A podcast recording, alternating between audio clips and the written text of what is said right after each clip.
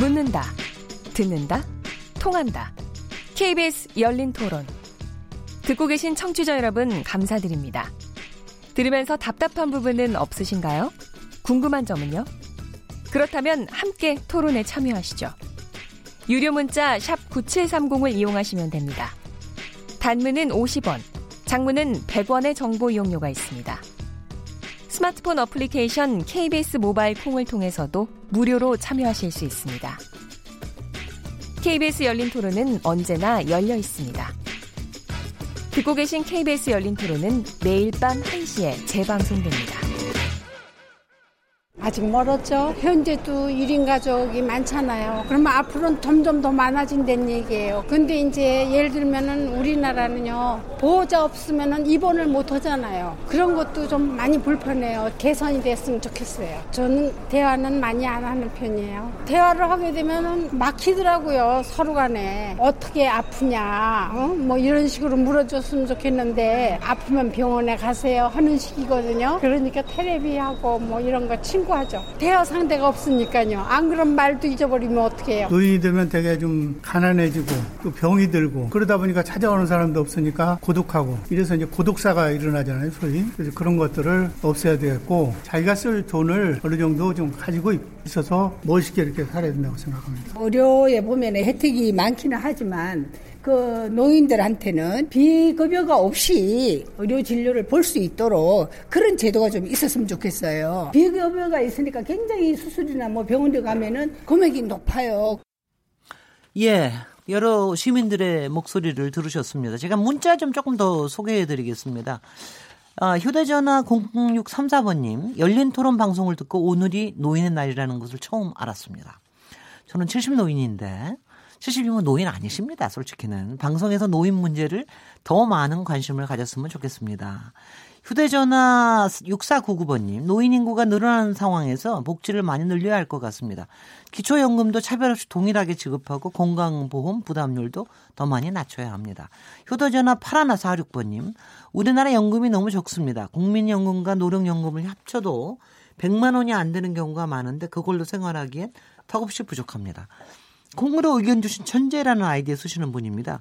예전에는 식당에서 할머니들이 서빙하는 모습을 보면 자식들은 뭐하나 어르신이 어렵게 사시는구나 이런 생각을 했었는데 요즘은 나이가 들어서도 일을 할 수 있다는 게 아주 좋아 보입니다. 질 좋은 노인 일자리가 많아졌으면 좋겠습니다. 네. 콩으로 의견 주신 정창석 청취자님. 노인 빈곤 문제를 해결하기 위해서는 대인의 생각이 달라져야 합니다. 자녀들 양육에 과도한 지출을 하다 보니 노후 준비가 전혀 하지 못하는 게 문제입니다. 휴대전화 2775번님, 우리 언니가 올해 65세 노인이 됐는데 아무도 노인하고 안 봅니다.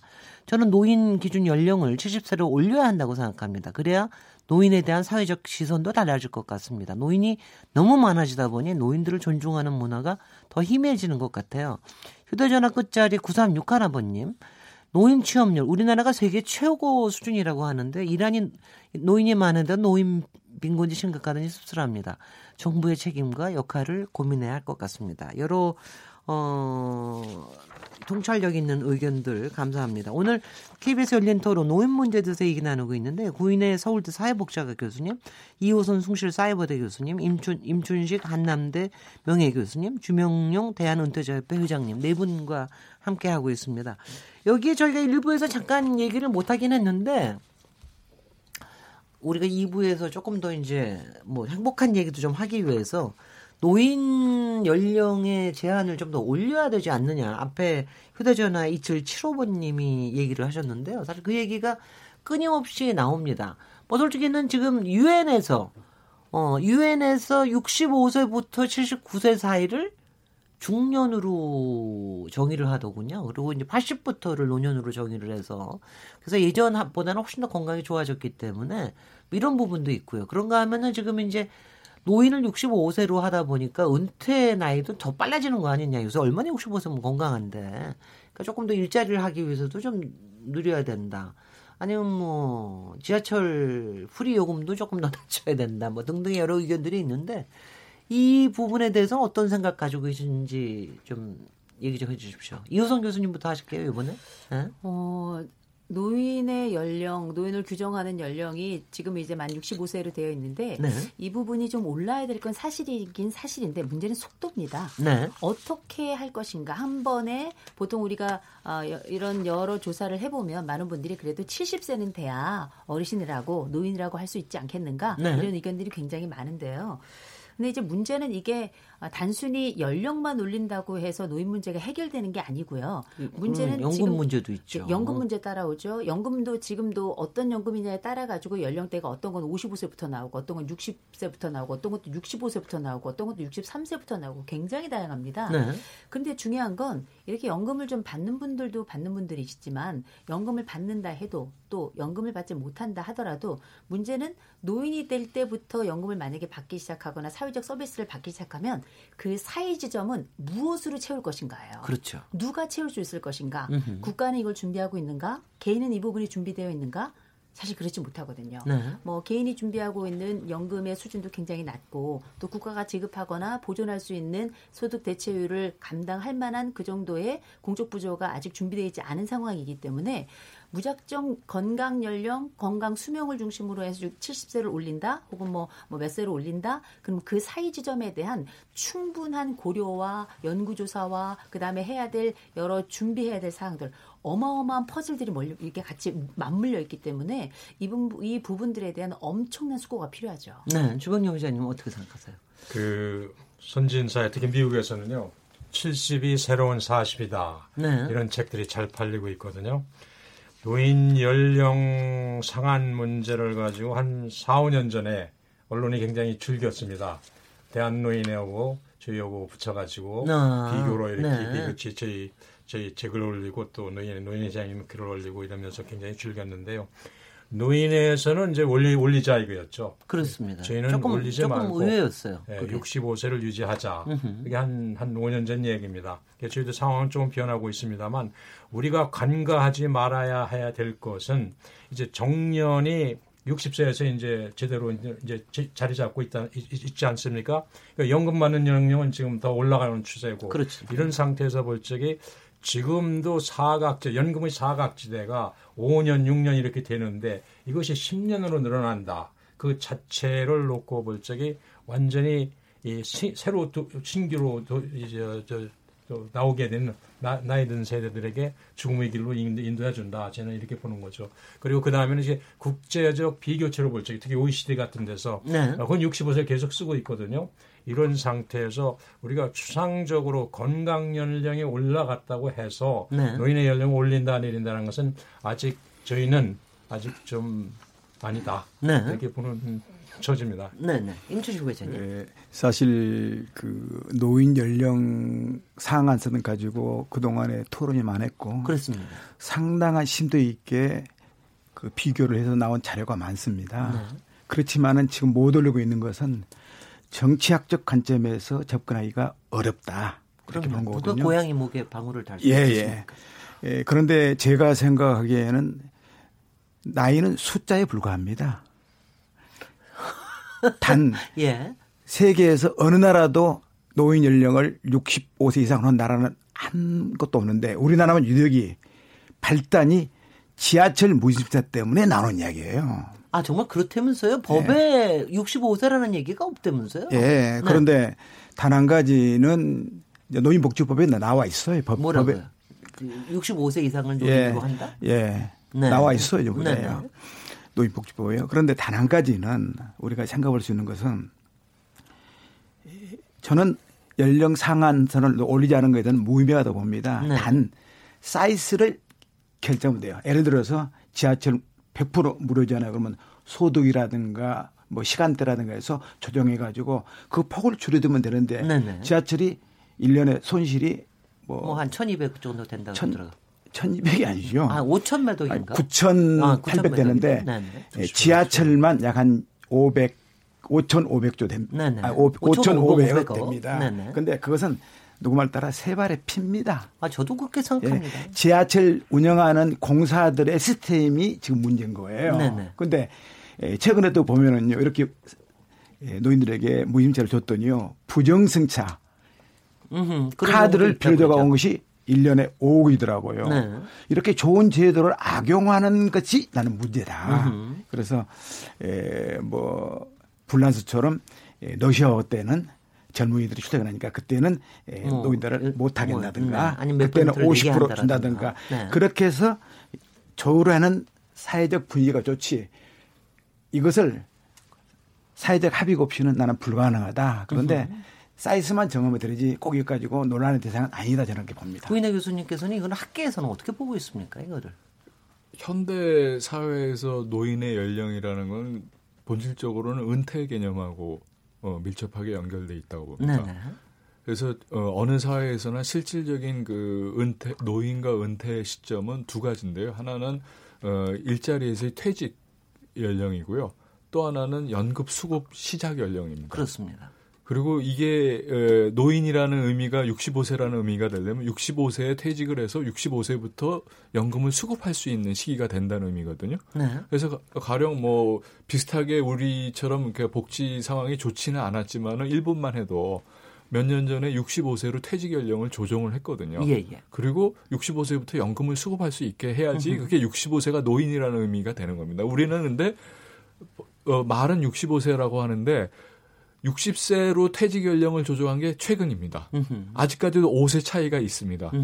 그리고 연금 수급 연령은 지금 63세인데 65세로 지금 지연 어, 하는 방식으로 가고 있거든요. 그렇습니다. 그래서 노인 연령의 상승을 추진한다는 것의 의미는 그렇게 되기 위해서는 일자리에서부터의 퇴직 연령을 65세, 70세로 상향 조정해야 되고 음흠. 또 연금 수급 연령을 그에 맞춰서 연속적으로 조정을 해야 된다. 이런 의미로서 받아들이고 추진되어야지 음흠. 그런 어, 고려가 없이 노인 연령만 상향시킨다는 거는 재앙을 초래할 수 있는 예, 예. 것이라고 봅니다. 그럼 그런 점에서 잠깐만 제가 조금 그래도 다시 한번 질문을 하자면은 그래서 혹시 우리 은퇴 연령을 조금 올리는 거 이거에 대해서는 지금 우리 전망이 어떤지 그러니까 이제 그동안 그런 얘기가 많았거든요. 일자리가 없기 때문에 너무 노인들이 일자리를 차지하면 안 된다. 빨리 퇴직을 해줘야 된다. 이런 얘기도 있지만 앞으로는 또 굉장히 노동력이 부족하다는 얘기도 상당히 있기 때문에 은퇴 연령을 좀 올리는 거에 대해서는 어떤 전망을 갖고 계시는지 어떻게 생각하십니까? 저희가 65세 정년을 17년째 부르짖어 왔거든요. 네. 그런데 기업 측에서는 특히 경총이죠. 경총이 네. 요새 잠잠 잠잠합니다만 경총에서는 저희가 저희가 토론이 붙으면 이런 얘기를 해요. 정년 연장은 사치다. 사치다. 이제 이런 얘기를 그 전에 해왔는데 지금 세상 돌아가는 모든 추세를 보면 정년이 뭐 65세뿐만 아니라 70세 가야 되죠. 그리고 결과적으로는 어느 어느 때가 가서는 미국처럼 정년이 자체가 없어져야, 없어져야 되거든요. 제가 미국에서 깜짝 놀랐던 네, 게 그거였어요. 정년이 없다는 게.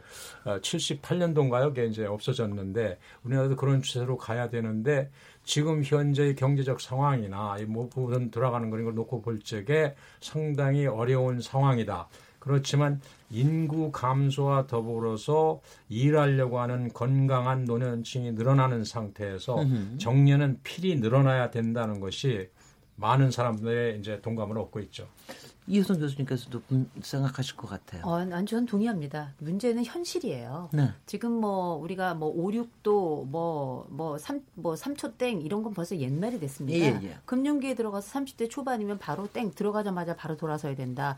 뭐 50, 60까지 있으면 도둑놈이다. 뭐 이런 얘기들이 네, 네. 젊은 층들뿐만 아니라 중장년들 세대들 희망퇴직을 앞두고 있는 모든 세대가 다 아는 이야기고 이제는 신조어가 아니라 오래된 이야기가 됐어요. 네. 근데 지금도 사실은 우리가 평균 퇴직 연령이 보통 53세입니다. 네. 우리가 보통 은퇴라는 건 더 이상 일을 하지 않은 상태로 일을 멈추는 것을 은퇴라고 하고 음흠. 이제 다음번에 우리가 또 다른 일을 갖기 위해서 잠시 일을 멈추는 걸 퇴직이라고 한다면 최근에는 은퇴와 퇴직의 개념이 아예 없어졌어요. 음. 그냥 다 퇴직은 곧 은퇴 이런 의미가 돼버렸습니다. 네. 그런데 그 지금 연령이 보통 53세 이야기하거든요. 그런데 53세 은퇴 퇴직하고 65세 연금을 받는다고 생각해 보세요. 그 사이에 어떡할 겁니까? 그 사이에는 그럼 사이에 벌어놓은 돈이 있는가? 아직 애들이 크지 않았어요. 그렇습니다. 나갈 돈은 있고 그러면 그나마 있는 집 한 채 잡혀가지고 대출 내가지고 그걸로 그냥 근근히 밑장 빼가지고 위에 얻는 거거든요. 음흠. 이런 방식으로 가기 때문에 사실은 우리가 지금 생각하고 있는 연령에 대한 이동이 얼마나 어려운 일인가? 사실 지금은 한 살 올리기도 어려워요.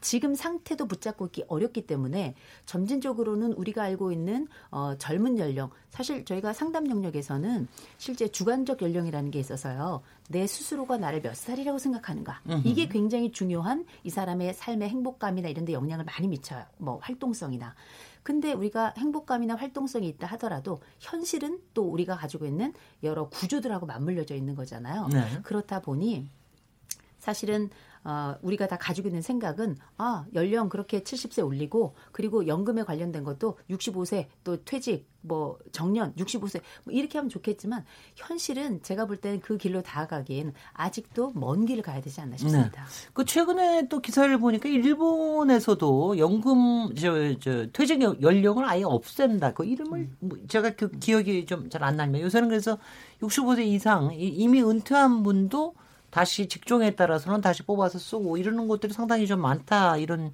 얘기를 들었는데 그리고 그게 사, 솔직히 뭐 상당히 생산성이 있다 이런 얘기 들었는데 임수진 회장님 중장기적으로 저희도 영, 저, 퇴직 연령 자체가 없어지는 경우도 생길까요? 아마 예측하게 되면 그렇게 분명히 됩니다. 네네. 시기적으로 언제냐 하게 돼서는 세계적인 추세가 그렇거든요. 예.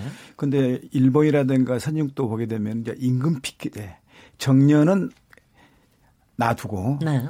예를 들어 지금 이제 100만 원 받게 되면은 정년 넘게 되면 한 50만 원 받기 일을 해라든가 해서 네, 네. 재고용해 주는가 그런 시스템으로 가야 되는데 네.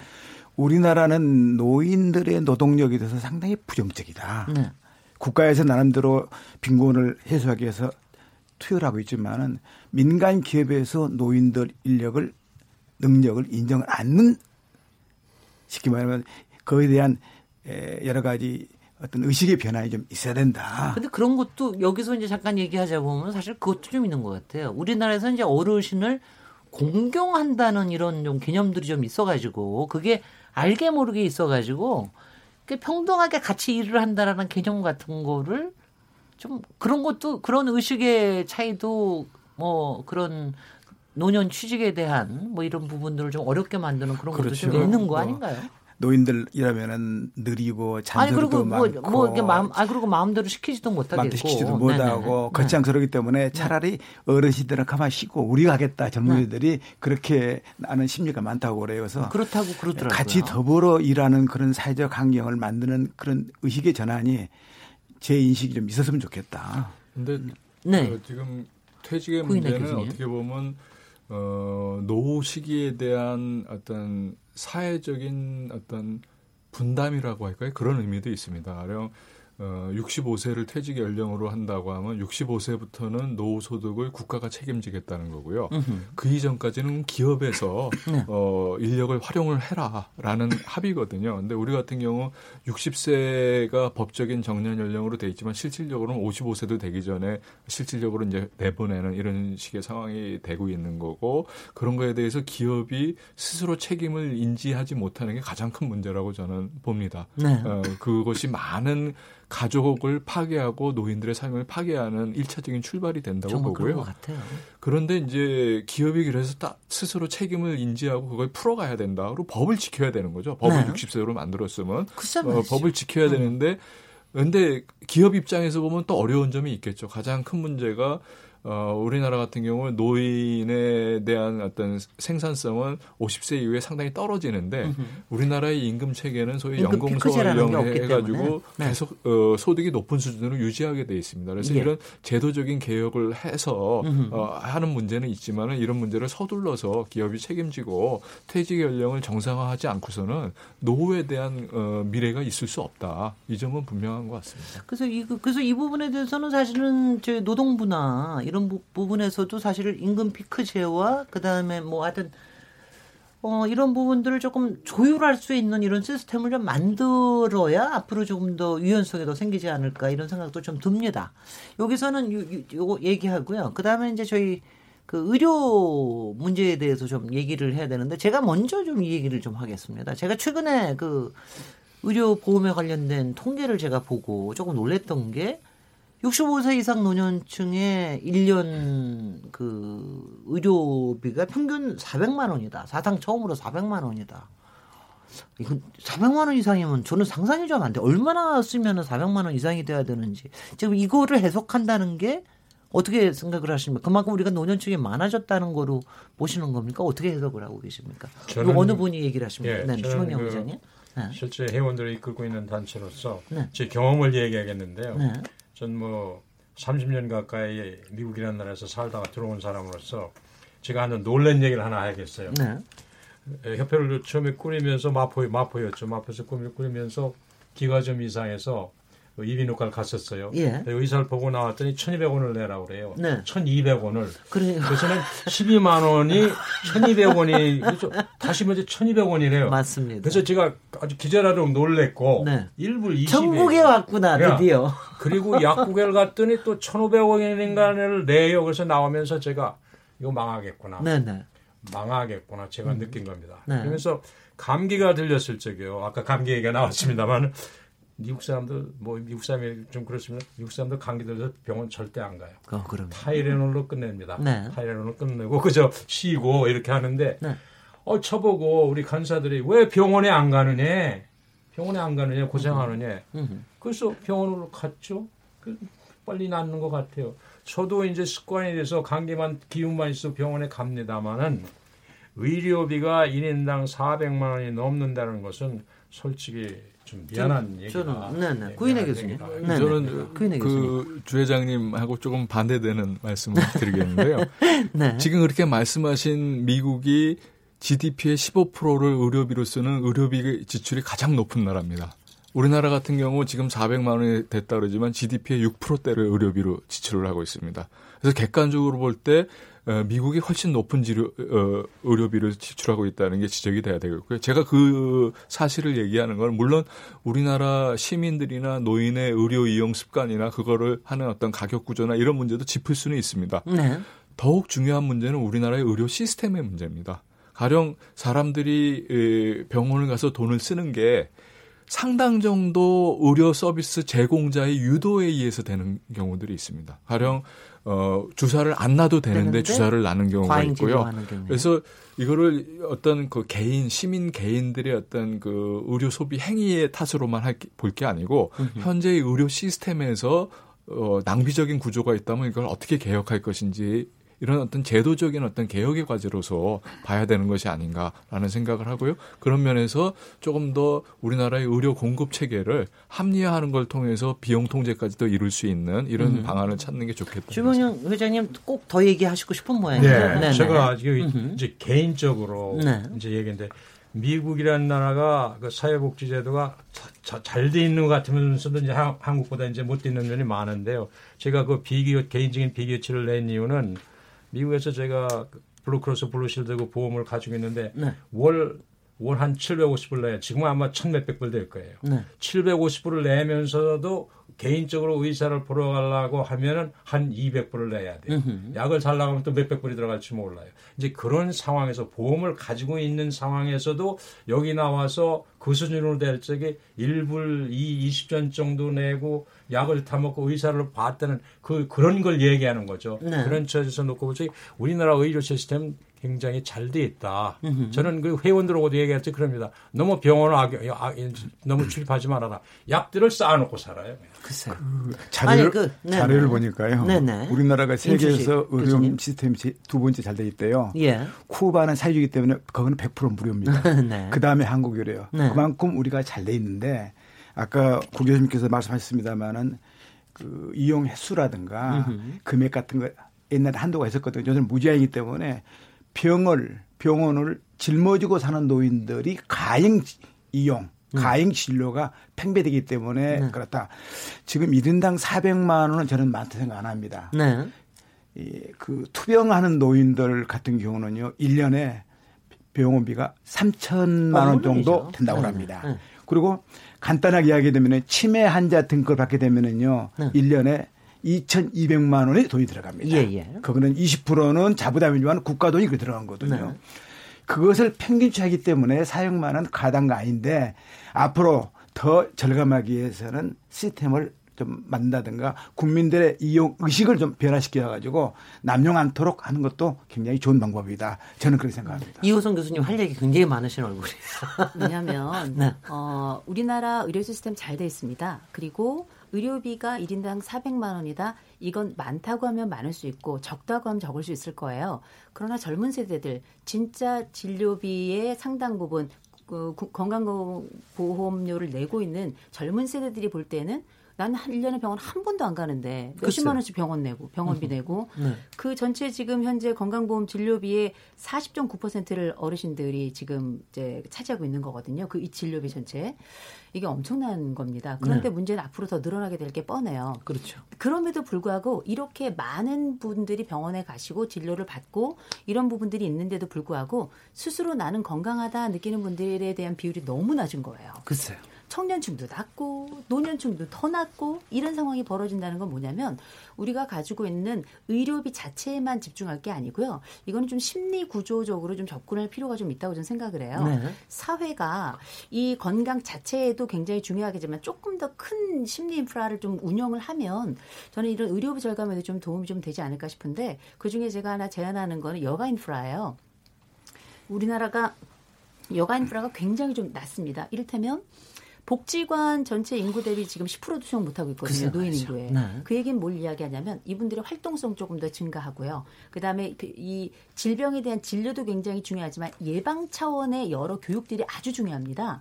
이런 것들도 내가 가지고 있는 행복감이나 관계성, 활동성 또 이런 부분에 있어서 내가 가지고 있는 전체적인 평가 이런 부분들이 함께 움직여 가면 우리가 실제 가지고 있는 의료적 조치 플러스 심리적인 조치 이런 여가 인프라에 대한 활용 저는 진료비도 많이 줄어들 뿐만 아니라 내가 스스로 아프고 힘든 사람이라고 생각하면 병원은 더 가게 되어 있어요. 그렇군요. 병원에 의존도가 걸, 높아집니다. 병원에 가는 걸 나쁘다 말할 수 없습니다. 내가 네. 아픈데 어떻게 안 가겠어요.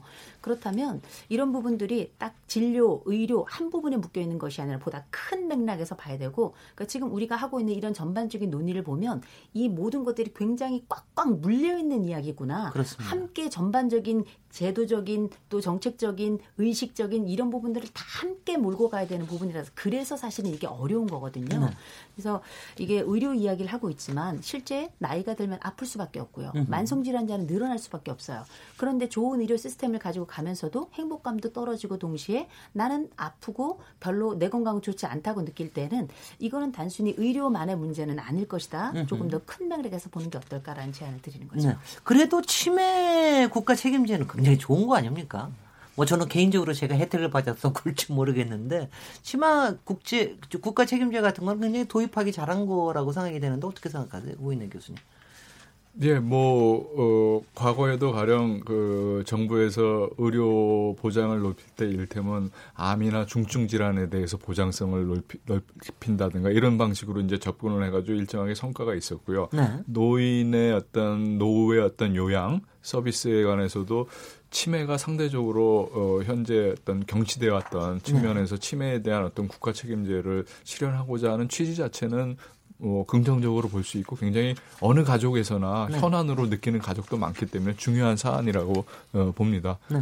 어, 근데 뭐 조금 더 나아가서는 왜 굳이 치매만 하냐? 네. 뭐 이런 얘기를 할 수 있겠죠. 아니 근데 치매라는 게 막연한 네. 불안감을 주는 게 젊은 네. 사람들도 굉장히 불안감을 느끼기 때문에 이걸 국가에서 책임져 준다 그러니까 조금 이렇게 안심이 되는 것 같다는 그런 느낌은 좀 많이 들었습니다. 네, 그래서 네, 네. 뭐 치매 등을 포함해서 어떤 노후에 생길 수 있는 요양 욕구 이런 것들에 대해서 국가가 전면적으로 책임을 지는 이런 방향으로 나아가면 더 좋을 것 같습니다. 임춘식 그 교수님 정부에서 치매 국가 책임제 그 도입의 배경은요. 네.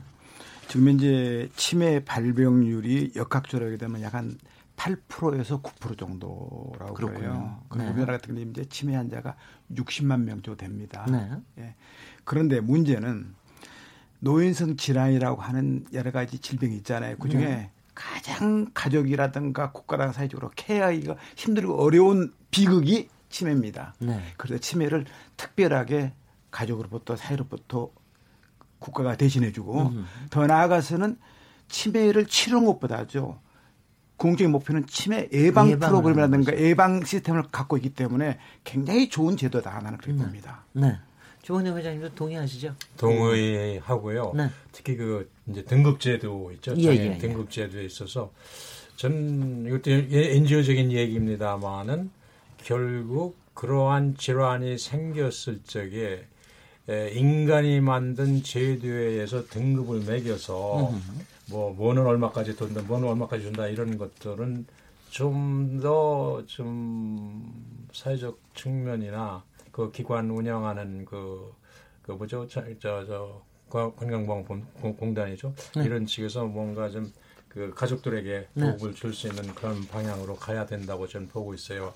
아, 가령 저희 회원한테 이제 얼마 전에 얘기를 들었습니다만은 이제 자기 어머니죠. 어, 건강한 어머니인데 90이 다 됐는데 이제 치매 기운이 있는 거예요. 그래서 이제 등급을 받으러 받으러 온게 나오죠. 나오는데 치매를 증상을 가지고 있는 사람들을 보면은요 의뢰에 어떤 증상이 일어나냐면 누가 온다 하면 평상시에 없던 일들 이 일을 벌어져 벌어진대요. 가령 이름도 몰랐는데 이름을 대고 음흠. 나이도 대고 나 괜찮아 이런 식으로 음흠. 되는 거예요. 네네. 네. 그래서 이제 그런 얘기를 하는데 그걸 훈련을 시킨답니다. 훈련을 시킨다. 일어나면 안 된다. 네. 그래서 그런데 이제 두 명이 왔대요. 방문 방문하러 등급을 매기러 이렇게 왔는데 어머니가 또 일어나려고 그러더라고요. 음. 그래서 그냥 미뤄져. 그건 조금씩 오늘 오늘 얘기예요. 좀 서글프고 슬픈 아니 현실이니까. 예. 아 근데 그 하여튼 주변에서의 평소의 관찰들 그리고 가족의 그 아픔들 이런 네. 부분들 저도 치매는 정말 이게 본인한테도 힘들지만 정말 가족의 관계를 파괴시키는 정말 정말 힘든 문제인 것 같습니다. 요, 그, 저희 2부는 여기서 잠깐 그래도 조금 더 희망에 가까운 거로 해서 잠깐 쉬고서 다시 토론하도록 하겠습니다. 지금 여러분께서는 KBS 열린 토론 시민 김진애와 함께하고 계십니다.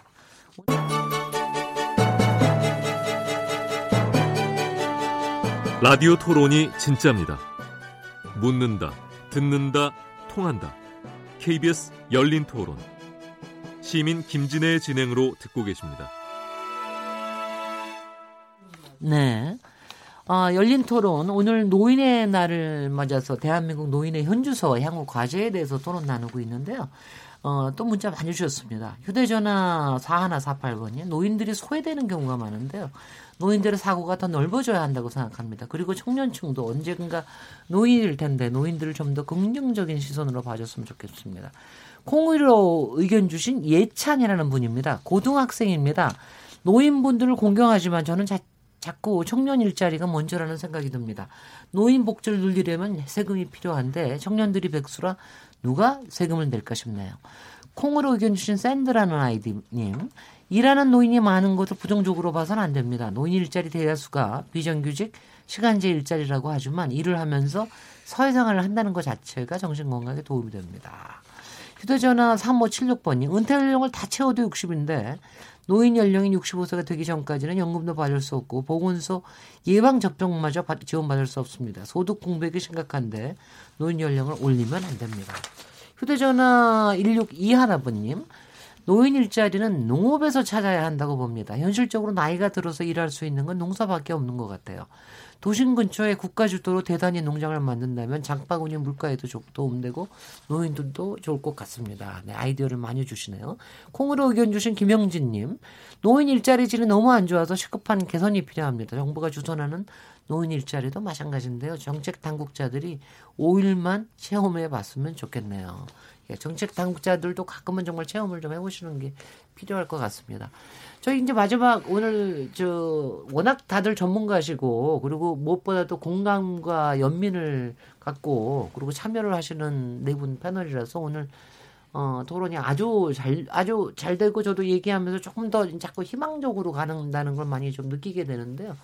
3부에서는 아무래도 이제 각 노인의 뭐라고 심리 상태라고 그럴까 정신적인 건강이라고 그럴까 이런 부분에 대해서 아니면 우리 사회에서의 전체적인 노인과 청년 사이의 이 관계, 가족 관계, 또 특히 변화하는 이 문제에 대해서 좀 얘기를 좀 했으면 좋겠는데요. 솔직히 요새는 아프고 이러는 것도 문제지만 솔직히 말이 안 된다. 서로 말하고 싶지 않다. 그 다음에 서로 소외된다. 고독사. 이런 것들이 굉장히 더 문제가 되는 게 아닌가 하는 생각이 가끔 들 정도인데요. 아무래도 이호성 교수님께서 가장 또 여기에 아, 많이 보셨을 것 같아요. 이걸 어떻게 해야 됩니까? 뭐 우리가 요새 많이 하는 말 중에 하나는 어, 소통 단절, 네. 세대 갈등, 또 최근에는 이제 노인 노인과 관련해서는 고독사 이런 음. 얘기가 많이 나오는데 다 안타까운 얘기죠. 네. 참 근데 흥미로운 이번에 조사를 보니까 젊은 층들은 70%가 아 노인 세대하고 말이 안 통해요 이렇게 이야기하는데 또 어르신 세대는 3, 40%가 3, 40% 정도만 우리가 좀 말이 좀 안 통합니다. 이렇게 답변을 주신 거예요. 그 얘기는 뭐냐면 철, 그 청년층의 다수가 우리는 노년층하고 말이 안 통합니다. 이렇게 이야기하지만 노년층의 다수는 우리는 말이 통합니다. 음흠. 이렇게 생각을 하시는 거거든요. 네. 근데 놀라운 게 우리가 보통 집안에 들어가면 모든 세대가 다 있거든요. 할아버지는 손주를 만나고 손주는 다시 할아버지를 만나는데 손주와 할아버지 사이엔 별 문제가 없어요. 네. 집밖 문을 열고 나오기만 하면 사실은 세대 갈등이라는 게 생겨나는데 결국은 이게 제한된 파일을 가지고 이 세대가 다투는 상황이 벌어지면서 생겨난 저는 경제 싸움이라고 생각을 해요. 예. 근데 저는 그러면 이거는 파일을 어떻게 나눌까의 문제가 아니라 사실 파일을 더 만들어야 되는 거예요. 네. 더 만들어서 살아간다면 사실 우리가 파일 어, 조각을 나눠요? 아니면 더 파일을 파일, 더 다른, 다른 파일을 만들어요. 아 다른 파일을. 네. 그러니까 네. 우리가 이제 사회복지 현장에서도 많이 이야기합니다만 노인 적합형 일자리를 이야기하고 있고 실제 지금 현재 사회에서도 노인들이 하고 있는 이 일은 젊은층들이 하지 않는 일들을 하고 있다는 거예요. 네. 이미 딸이 분리가 되어 있는데 사실상 누가 이 두 싸움을 붙이고 있는가 이런 이제 이야기들이 나오고 있거든요. 근데 만약에 우리가 이런 경제적인 부분에 있어서 조금 더 상황이 나아지고 경제가 좀 괜찮아지면 놀랍게 사람들은 더 관대해지더라고요. 네. 그렇다 보면 사실상 세대 갈등이 조금 줄어들 가능성이 대단히 높고 소통이라고 하는 건 엄밀히 말하자면 저는 지금 이, 이 모바일이라고 하는 게 1인 집중, 집중기기잖아요. 네. 이 안에 들어가면 시공간을 통과하는 저는 이게 4차원이라고 생각을 합니다. 그런데 이 모바일을 지금 사실은 노년 세대가 조금 덜 사용하긴 하지만 전반적으로는 인터넷 세상에 다 들어와 있어요. 그렇죠. 그렇다면 과거에 비해서 훨씬 더 소통의 장은 더 넓어졌다. 어, 다만 의견이 조금 다를 수는 있어요. 네. 경험의 그 수치가 다 다르니까. 그런데 어쨌든 그래도 서로 간의 의견을 볼 수 있는 장 안에 다 들어와 있기 때문에 저는 이거는 늘 인류 역사상 한 번도 어, 늘 존재해왔던 세대 갈등의 그냥 한 음흠. 영역이다라고 저는 생각을 하고 있고요. 네. 다만 이 고독사 문제는 조금 다른 것 같아요. 예, 예. 저는 이 고독사 문제는 사실 어, 이게 과연 고독사인가? 저는 이건 사회적 살인이 아닌가. 소외사입니다. 왜냐하면 네. 우리가 지금 아파트에 사는 분들이 전 국민의 60%가 넘어요. 그런데 이 집합 건물에 살면서 더 놀랍게 도심에서 더 많은 고독사가 발생을 하거든요. 그렇습니다. 같이 모여 사는데 왜 우리는 그 속에서 고독사를 발견해야 되는가? 오히려 농촌에서는 놀랍게 어르신들만 사는데도 불구하고 고독사 비율이 도심보다 낮아요. 체크 시스템이 아주 잘 작동을 하더라고요. 그 체크 시스템의 핵심은 뭐냐? AI가 동선을 관찰하는 게 아니고요. 네. 동네에서 왜 김 씨가 안 보여? 안 보여? 그러면 이제 네, 가서 찾아뵙는 거예요. 네, 네, 사실은 그게 마을 공동체 개념이거든요. 네. 이 공동체 개념이라는 게 상호 돌봄의 가장 핵심적인 거고 이 핵심적인 개념이 지금까지 인류를 지속적으로 존속하게 한 굉장히 중요한 개념인데 놀랍게 이게 이 도시의 역설인 것 같아요. 네. 집합 건물에 살고 있는데 그 집합 건물 속에서 누군가는 고독사를 한다는 거. 그러니까 이 부분 부분이 엄밀히 말하면 세대의 갈등은 거기에 있는 거 아닌가 싶어요. 모두가 같이 살지만 돌보지 않는 자. 그러니까 우리가 이거를 어떤 세대가 더 이기적이라고 말할 수 없어요. 이 시대가 가지고 있는 중요한 이 구조적인 특성에서 나오는 이런 아픔이기 때문에 누가 나쁘다 말할 수는 없습니다만 저, 네. 저는 고독사가 줄어들 수 있는 사회라면 세대 간의 갈등이 줄어드는 사회고 또 소통도 더 잘 이루어지는 사회가 되지 않겠는가. 왜 돌봄이 있는 사회거든요. 그러니까 우리가 왜 흔히 왜 사회적인 태만 방임 이런 얘기 하는데 사회적이란 말이 너무 넓은 말이에요. 넓은 말인 것 같아요. 저는 차라리 네. 이랬으면 좋겠습니다. 이를테면 오늘 내 할아버지한테 전화하고 내 할머니한테 전화 한번 하면 사실은 이게 고독사를 막는 첫 번째 방법이고요. 네 네. 그리고 할아버지나 할머니를 알고 있는 단 한 분의 어르신 연락처만 딱 알고 있고 음흠. 그분에게 동시에 연락하죠. 네. 저는 사실상 이 부분에 있어서 고독사에 대한 예방은 거의 가능할 거라고 보거든요. 예, 예. 이게 아이디어라고 되게 이상적으로 느낄지 모르겠지만 이게 제일 현실적인 이야기고 실현 가능한 이야기거든요. 네. 그래서 엄밀히 말하자면 우리가 가지고 있는 이런 사회적인 아픔과 예상치 못했던 그 노인 우울이나 노인 자살이나 고독사의 문제 이런 것들은 어, 누가 돌보지 않아서 어, 나쁜 사람들이 많아서가 아니라 누구든지 다 알고 있는데 움직이지 않아서거든요. 음. 그러니까 이런 부분이 어쩌면 세대 갈등의 기본 원인이 되기도 하고 소통 단절의 원인이 되기도 하고 구독사의 가장 큰 원인이라고 좀 보죠. 좀 길게 말씀하셨지만 제가 하도 좀 감동해서 그래서 좀 길게 말씀하시도록 제가 놓습니다. 의인혜 교수님 예, 네. 뭐 많은 말씀 공감하고요. 네. 근데 저는 우리나라 노인들이 좀 어려운 상황이긴 어려운 상황이라고 생각을 합니다. 가령 제가 볼 때 현재 노인분들은 어떻게 보면 농업 사회에서 태어나셔가지고 산업 사회에서 중장년을 보내다가 네. 노후에는 탈산업 사회에서 살아가시는 겁니다. 그러니까 서구 같은 경우로 하면 한 200년에 걸쳐서 이루어질 변화가 우리나라는 불과 5, 60년 사이에 그렇습니다. 이루어졌기 때문에 세대 간의 어떤 경험의 차나 어, 변화의 속도가 너무 크기 때문에 음. 예, 어려움이 좀 있을 수 있다고 보고요. 그럼에도 불구하고 뭐 현재가 꼭 그렇게 불가피한 현실은 아니라고 봅니다. 기본적으로 어느 사회에서나 어떤 특정 인구 집단에게 그 인구 집단이 정상적인 사회성원으로서 활동할 수 있는 기회를 제공하면은 소통의 문제는 없다고 보거든요. 네. 이렇게 사회의 정상적인 활동에 참여할 수 있는 기제를 차단할 때 소통과 단절의 문제가 생기고 고립의 문제가 생긴다고 봅니다. 현재 노인분들에게도 적절하게 생계를 유지할 수 있는 근거를 제공해 드리고 네. 그분들이 건강하면 일을 할 수 있는 기회를 드리고 아니면은 어떤 사회 활동을 할 수 있는 기회를 드리고 이렇게 된다면 본인도 당당하고 그러면 자녀에게도 내가 짐이 아니라 당당하게 내가 한 몫을 하는 가족의 성원으로서 역할을 할 수 있다라는 네. 게 부여되고 지역 사회에서도 마찬가지로 당당한 사회의 성원으로서 인정될 수 있다면은 노인들의 소통 문제, 고립 문제는 쉽게 해결될 수 있는 문제일 수도 있다 이런 네. 생각을 합니다. 주광영 회장님. 저희는 그 이제 유엔 경제사회이사 NGO로서요. 네. 2002년 어, 스페인 마드리드에서 세계 제2차 노령화 대회가 있었거든요. 네. 20, 20년마다 열리는데 그때 내놓은 주제가 모든 세대가 같이 사는 세상. 예. 어, Building a Society for All Age 뭐 이렇게 가지고 이제 나갔는데요. 이제 거기에서 저희가 들어와가지고 이제 착안한 것이 YOU 운동을 시작했습니다. Y, YOU. U. 그 U죠. 음, 네. 네. 그 이유가 You and Me 그런 이유가 아니라 네. Young, Old, United. Uh-huh. YOU. 그 네. 운동을 지금 17년째 하고 있는데요. 이게 솔직히 국가가 해야 됩니다. 네. 국가가 해야 돼요. 그래서 어, 정부와 사회가 괜찮을 때는 제가 찾아가서 부탁도 하고 했습니다만은 이제 공무원들에게 건의를 하는 거죠. 근데 어, 뭐 국가는 솔직히 저출산 문제나 이런 거 놓고 볼 적에 돈은 뭐 무지하게 쓰는데 이런 사회적 이슈에 이렇게 관심을 갖지 않고 있다. 그래서 저희 자체에서 저희 회원들이 또 대학생들과 연합을 해가지고 홍대 앞에서 뭐 저 저 대학로에서 이거를 정기적으로 하고 있습니다만은 이건 아주 중과 부적으로 그, 그 사이, 그걸 지나가는 사람들, 그때 참여했던 사람들, 때로는 좀 제가 괜찮을 때는 세종 광화문 같은 데서 크게 몇천 명씩 모아놓고 합니다만은 이러한 운, 운동이 전국적으로 벌어지지 않는 한 세대 갈등은 더 깊어질 거다 이렇게 보고 있죠. 네, 임춘식 교수님.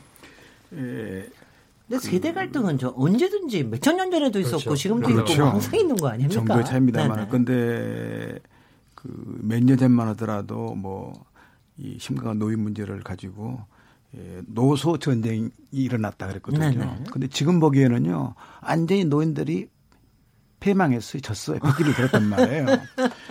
예를 들어서. 아니, 그렇게는 안 아, 그렇게. 네, 예를 들는데 노인들이 어제 누가 그런 얘기 하더라고요. 네. 장가간 아들을 내 아들이라고 생각하면 치매다. 아들은 그래요. 아들. 아들. 딸이, 딸, 딸이 뭐, 어쨌든 간에 아까 이론적으로는 네. 에, 가족 복음이라든가 공동체, 네 네. 더불어 함께 사는 사회 교과서적인 이야기죠. 네. 그러나 현실은 전부 다 그것을 멸망하게 만들었다. 으흠. 또 하나는요, 좀 경로 효칭을 하잖아요. 경로. 네. 얼마나 아름다운 우리의 그 좋은 멋이니까 요새는 경로가 아니라 어 혐노라게 가지고 노인을 비하하고 노혐이라고 뭐 혐노. 또 노인을 조롱하고 멸시하고 하는 사회적 풍토가 지금 팽배돼 있다. 네. 이런 이야기가 가능할지 모르겠습니다만은요. 엊그제 인터넷 들어가 봤더니요. 노인들을 비하하고 젊은이들이 음흠. 노인들을 멸시하고 노인을 인정하지 않고 네. 노인들의 그런 인, 말도 있습니다. 인권 침해라든가 네. 노인 학대 같은 것이 너무 편배되는데 그것이 네. 뭐, 가 무엇인지를 요새 젊은이들은 모르고 있다. 그런데 그 뭐 틀뭐 틀있잖아 틀. 틀니를 딱딱이다 틀려 틀니를 딱딱 치는 네, 네. 뭐 곤충이다라는 이야기도 나오고 노인층 그렇죠. 예, 또 연령층 기정을 가지고 네. 비실비실 먹고 사는 노인들을 네. 뭐 연령 뭐 벌레다라고 하고 네. 뭐 할매미 네. 노인들이 여자 같은 자꾸 잔소리하고 매미처럼 그렇게 끝도 없이 우는 그런 노인들을 뭐 홀매미라고까지 표현하는 걸 보게 되면 사회적 전반적인 풍토가 네. 노인을 너무 경시하고 임주식 임주식 어? 교수님 마흔하셨습니다. 네? 노인을 경시하고 노인을 업신여기고 네. 노인을 인권 침해라든가 그런 여러 가지에서 노인들을 가만히 안 놔두는 사회적 풍토를 어떻게 만들 거냐. 이것이 네. 교육의 실패라고 보거든요. 교육. 근데요, 제가 조금 분위기를 바꾸기 위해서 요새 또 새로운 신조어 중에 하나가 할마 할바예요. 음. 이제 저기 할머니 할아버지가 대신 이제 육아해줘서 우리 육아 부담을 할머니 할아버지한테 저기 넘겨준다. 요새는 또뭐 할머니 할아버지를 잘 만나야 교육을 잘 받는다. 뭐 오늘한 그런 얘기도 있지만 저는 사실은 이제 제가 심리학 쪽에서 분명히 분석한 걸 보면은 할머니 할아버지들하고 어린 시절을 같이 보낸 아이들이 굉장히 건강하고 특히 정서적으로 이렇게 굉장히 좀 충만한 걸 보낸다는 많은 이런 저 분석들이 있더라고요. 저는 그걸 굉장히 믿는 편인데 우리가 그런 정서적인 유대나 이런 걸 하기 위해서 솔직히는 할마 할 바를 굉장히 많이 적극적으로 이렇게 좀 사회적으로 권장도 하고 또 거기에 대해서 일자리도 좀 마련해주고 저는 오히려 그 어린이집 다 보냄으로 해서 오히려 어린이집 다 보냄으로 해서 오히려 어 그런 연대를 좀 깨버리는 거 아닌가 하는 이런 생각이 좀 들 정도인데 그런 부분에 대해서는 혹시 어떻게 생각하시는지요? 어 좋은 말씀이시죠. 이호성 교수 우리가 네. 봐야 알아요. 네. 그리고 오래 지켜봐야 이 사람의 장점도 알고 단점도 압니다. 네. 근데 이제 할머니 할아버지의 냄새를 알기도 전에 우리는 이미 분가를 했고요. 또 아이들은 따로 살아가면서 할머니 할아버지 사실 이름도 모르는 아이들이 되게 많습니다. 네. 할머니 할아버지 이름 아는 사람 10%도 안 돼요. 아이들 너무 놀랍죠? 네. 그런데 이제 이런 사회 속에서 이건 누가 나쁘다 좋다 얘기할 수는 없는 것이 다만 최근에 이제 신모계 사회 이런 얘기를 하면서 여성들의 이제 사회 진출이 늘어나고 사실 할머니 할아버지 손에 아, 성장하는 아이들이 증가하고 외할머니 손에 증가하는 저 성장한 아이들이 또 많아지고 뭐 이렇게 되잖아요. 네. 근데 이거는 저는 되게 고무적이라고 생각하는 게 정말 네. 말씀하신 대로 할머니 할아버지 냄새 맡으면서 그 사랑받고 자란 아이들은 할머니 할아버지를 오랫동안 찾기도 하고 네. 그 연령대에 있는 사람 들의 정서를 알아요. 네. 그 말투를 알고 음흠. 그 문화를 이해한다는 거거든요. 우리는 그러니까 산업화 또 도시화 이런 거 겪으면서 할머니 할아버지 존재를 잊고 살았던 거죠. 네. 옛날엔 너무나 태어나면서부터 죽을 때까지 함께했던 그 삶의 자리 속에 있던 분들을 이제는 그림자로도 볼 수가 없는 세대가 됐기 때문에 못 봐서 생기는 오해가 일단 크고요. 네. 두 번째로는 저는 이 할마 할바 이런 존재로 우리가 요새 손주 돌보미 같은 그 여러 어, 시나 구에서 이행하고 있는 여러 일자리 사업이 또 있습니다. 네네. 그래서 이제 이런 것들도 굉장히 고무적이긴 한데요. 이제 분명한 건 어, 노혐 있죠. 네. 옛날에도 있었어요. 네. 어 그리고 어, 우리가 뭐 이집트에도 보면 뭐 요새 애들은 버릇이 없다 뭐 이렇게 써 있는 얘기가 있다고 하는데 세대 갈등은 언제든지 있긴 했습니다만 분명한 건 노출된 표현들을 우리가 인터넷 세상이 되면서 많이 본 것도 사실이에요. 그렇습니다. 그 전에 많은 프로그램들을 통해 뉴스를 통해서 이 젊은 층들이 노년을 함부로 하는 장면이 많이 또 노출되기도 했어요. 음흠. 그러나 주변에 보면 여전히 인사 잘하는 청년들 많고요. 아, 그럼요. 그럼요. 네. 또 할아버지 할머니들하고 최근에 요즘 할아버지 할머니들이 오래 사세요. 음흠. 그러니까 그분들하고의 접촉하는 세월도 또 그만큼 깁니다. 네. 그래서 그분들에 대한 안쓰러움이나 또 그리움 이런 것들을 가지고 있는 청년들도 많기 때문에 저는 이 세대가 비극적 세대라고 생각하지 않아요. 네.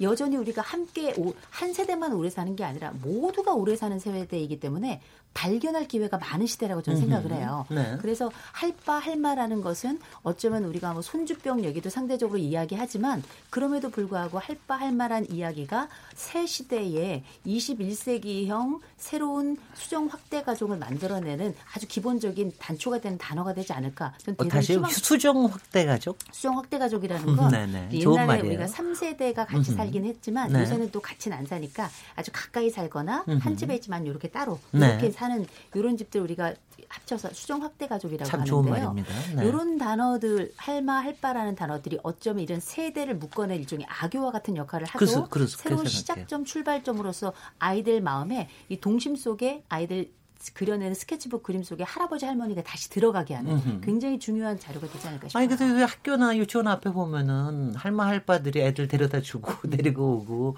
이런 장면들이 굉장히 많아요. 저는 그때마다 아 굉장히 좋아 보이고 막 그러는데 주먹영 회장님, 임순식 교수님 두 분 연설을 봐서는 할바 잘 하셨습니까? 어떠십니까?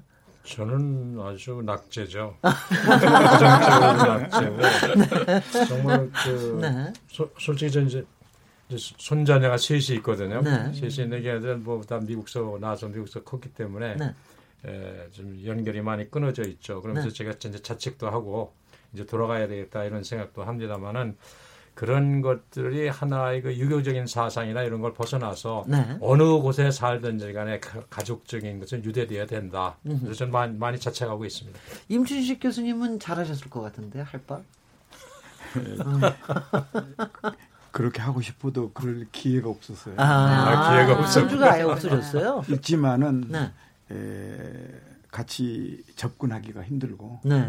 또 가족의 그런 우대가 우리뿐만 아니라 네. 자기들 살기 어렵다 보니까 아, 그래서 에, 저 집 사람도 이제 은퇴하고 집에 있기 때문에 집도 놓고 그렇기 때문에 같이 살자. 네. 몸만 없나 네. 다 대주겠다. 네. 그래도 뭔 이유인지 모르지만 네. 따로 삽니다. 예.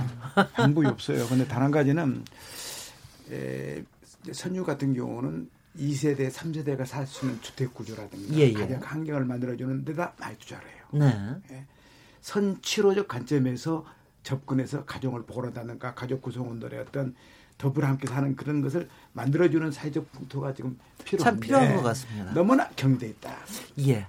사실은 저희 저희 집에서 저희 부부는 이제 할마 할바를 자처를 했습니다. 음. 우리 딸 딸이 요새 왜 애기 안 날라고 들잖아요. 네. 자기 처리어 때문에 저희가 3년 동안을 저희가 계속해서 얘기했어요. 네가 낳기만 하면은 우리가 음. 할마 할바 역할을 해주마. 음. 3년 정도 공을 들였더니 이제 이제 애나 애를 낳겠다는 생각을 하기 시작을 했습니다. 아. 겨우. 음. 그래서 이것도 국가적으로 상당히 기여를 하는구나. 할마 할바를 제대로 하는 거를 듣고 음. 이런 생각을 제가 좀 자랑스, 자랑스럽게 그 거기에는 사실은 이제 할바의 역할이 더 클 것 같기도 하고 서로 미루고 있습니다. 그래서 이렇게 하고요. 저희가 이제 거의 끝날 때가 됐는데요. 마지막으로 한 1분 정도씩 뭐 얘기를 하실 기회가 있습니다. 조금 정리를 하셔서 구인혜 교수님부터 얘기를 시작하실까요? 우리 이 노인의 날에 앞으로의 노인 문제에 대해서 우리가 어떤 좀 생각을 가져야 될지 이런 부분들 한, 한 40초, 45초 얘기하시면 될 것 같습니다. 네. 네. 저는 어 앞에서 얘기했던 노인 빈곤 문제는 진짜 세계 10위권의 경제를 가진 어떤 대국으로 성장한 한국 사회에서 윤리적으로 있을 수 없는 일이 방치되고 있는 현상이다라고 네. 생각을 하고요. 시급히 노인에 대한 빈곤 문제를 해결한다면 우리 노인 세대들도 그만큼 우리 사회에 긍정적인 기여를 하는 역할을 하는 어떤 그 집단으로서 또 분명히 어떤 그 어, 어떤 좋은 어떤 미래를 보여줄 것이다 이런 생각을 합니다. 네, 주병용 회장님. 네. 저는 그 만 원짜리를 가지고 관을 만들어 봤어요. 음. 관을 만들어 봤더니 380만 원인가 들거든요. 네. 이 그것이 이제 회원들에게 저희가 교육하는 것이 이게 전부다. 음흠. 이걸 만약 5만 원짜리로 붙인다 하면은 그 다섯 배만 1,500만 원 정도만 된다. 네. 이런 상태에서 있는 사람들은 있는 상태에서 무언가 자신들이 갖고 있는 재능과 지식 또는 그 자원을 사회에 내놔라. 이제 그렇게 얘기를 하고 있죠. 그러면서 이제 없는 사람들은 또 없는 대로 건강하며 일하고 너무나 어떤 국가적인 시스템에 이렇게 매달리려고 하지 마라. 네. 이렇게 얘기를 하면서 노년층 스스로가 변해 변해 그, 그 사회가 변한다. 이런 것들을 강조하고 있습니다. 예, 고맙습니다. 임준식 교수님. 네. 첫째는 가장 건강한 사회는 노인들의 가치와 역할이 인정되고 총명받는 것이 아름다운 사회다. 네. 에, 경험과 지혜가 결국은 노인들의 생명인데 그 가치를 인정해 주는 사회적 풍토를 어떻게 개선할 것이냐 하는 네. 문제고요. 그 다음에 두 번째는 고령 사회는 움직이는 사회가 돼야 됩니다. 음흠. 그 일자리라든가 예, 예. 여러 가지 등등해서 네.